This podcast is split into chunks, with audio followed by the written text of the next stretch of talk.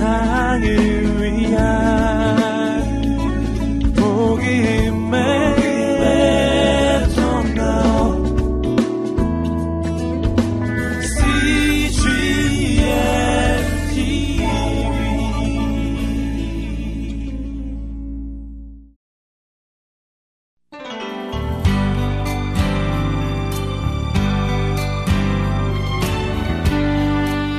제8편 십자가의 예수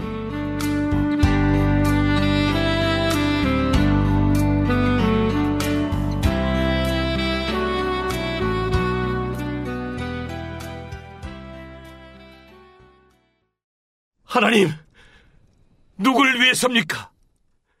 무엇 때문에 지금 예수님의 손에 못을 박히게 하십니까?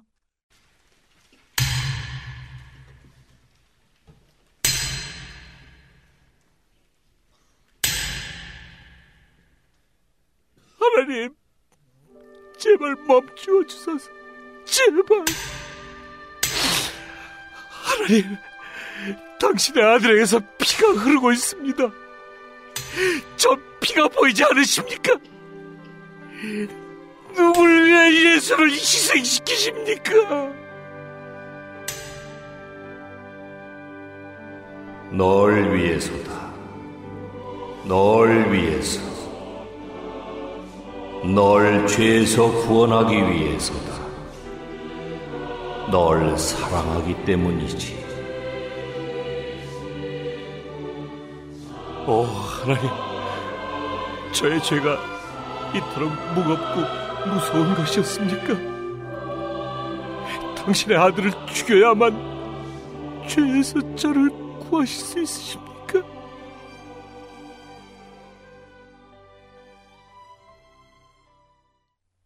그의 호흡이 멎은 걸까? 정말 예수님이 죽으신 걸까? 주가 고개를 떨구고 계시지 않은가? 다 이루었다. 아버지여, 내 영혼을 아버지 손에 부탁하나이다.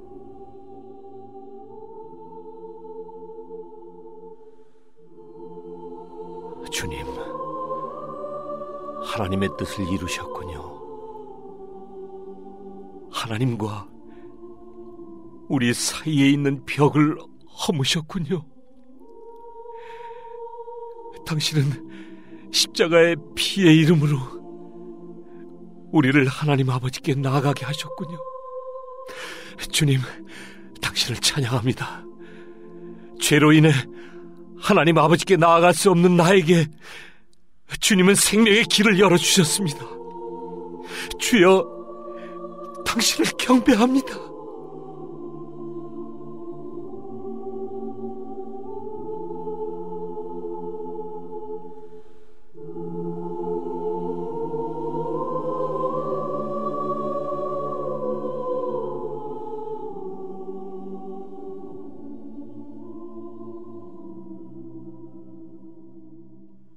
저는 지금 죽으신 주님의 시신을 무덤에 장사 지내고 있습니다.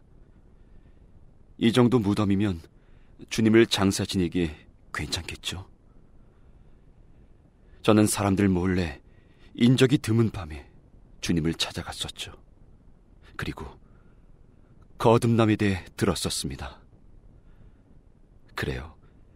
전 니고데모입니다. 저는 늘 숨어 지내는 신앙인이었습니다.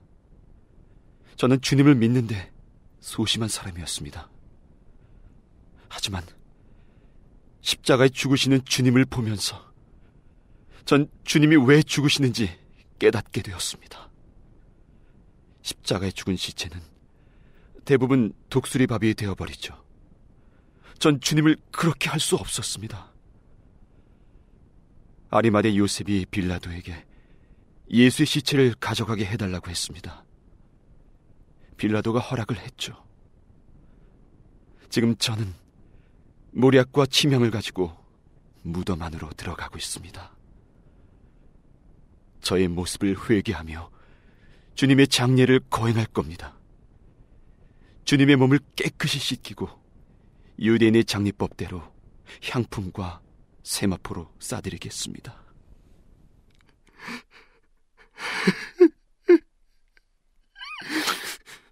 난 주님을 세 번이나 부인했습니다.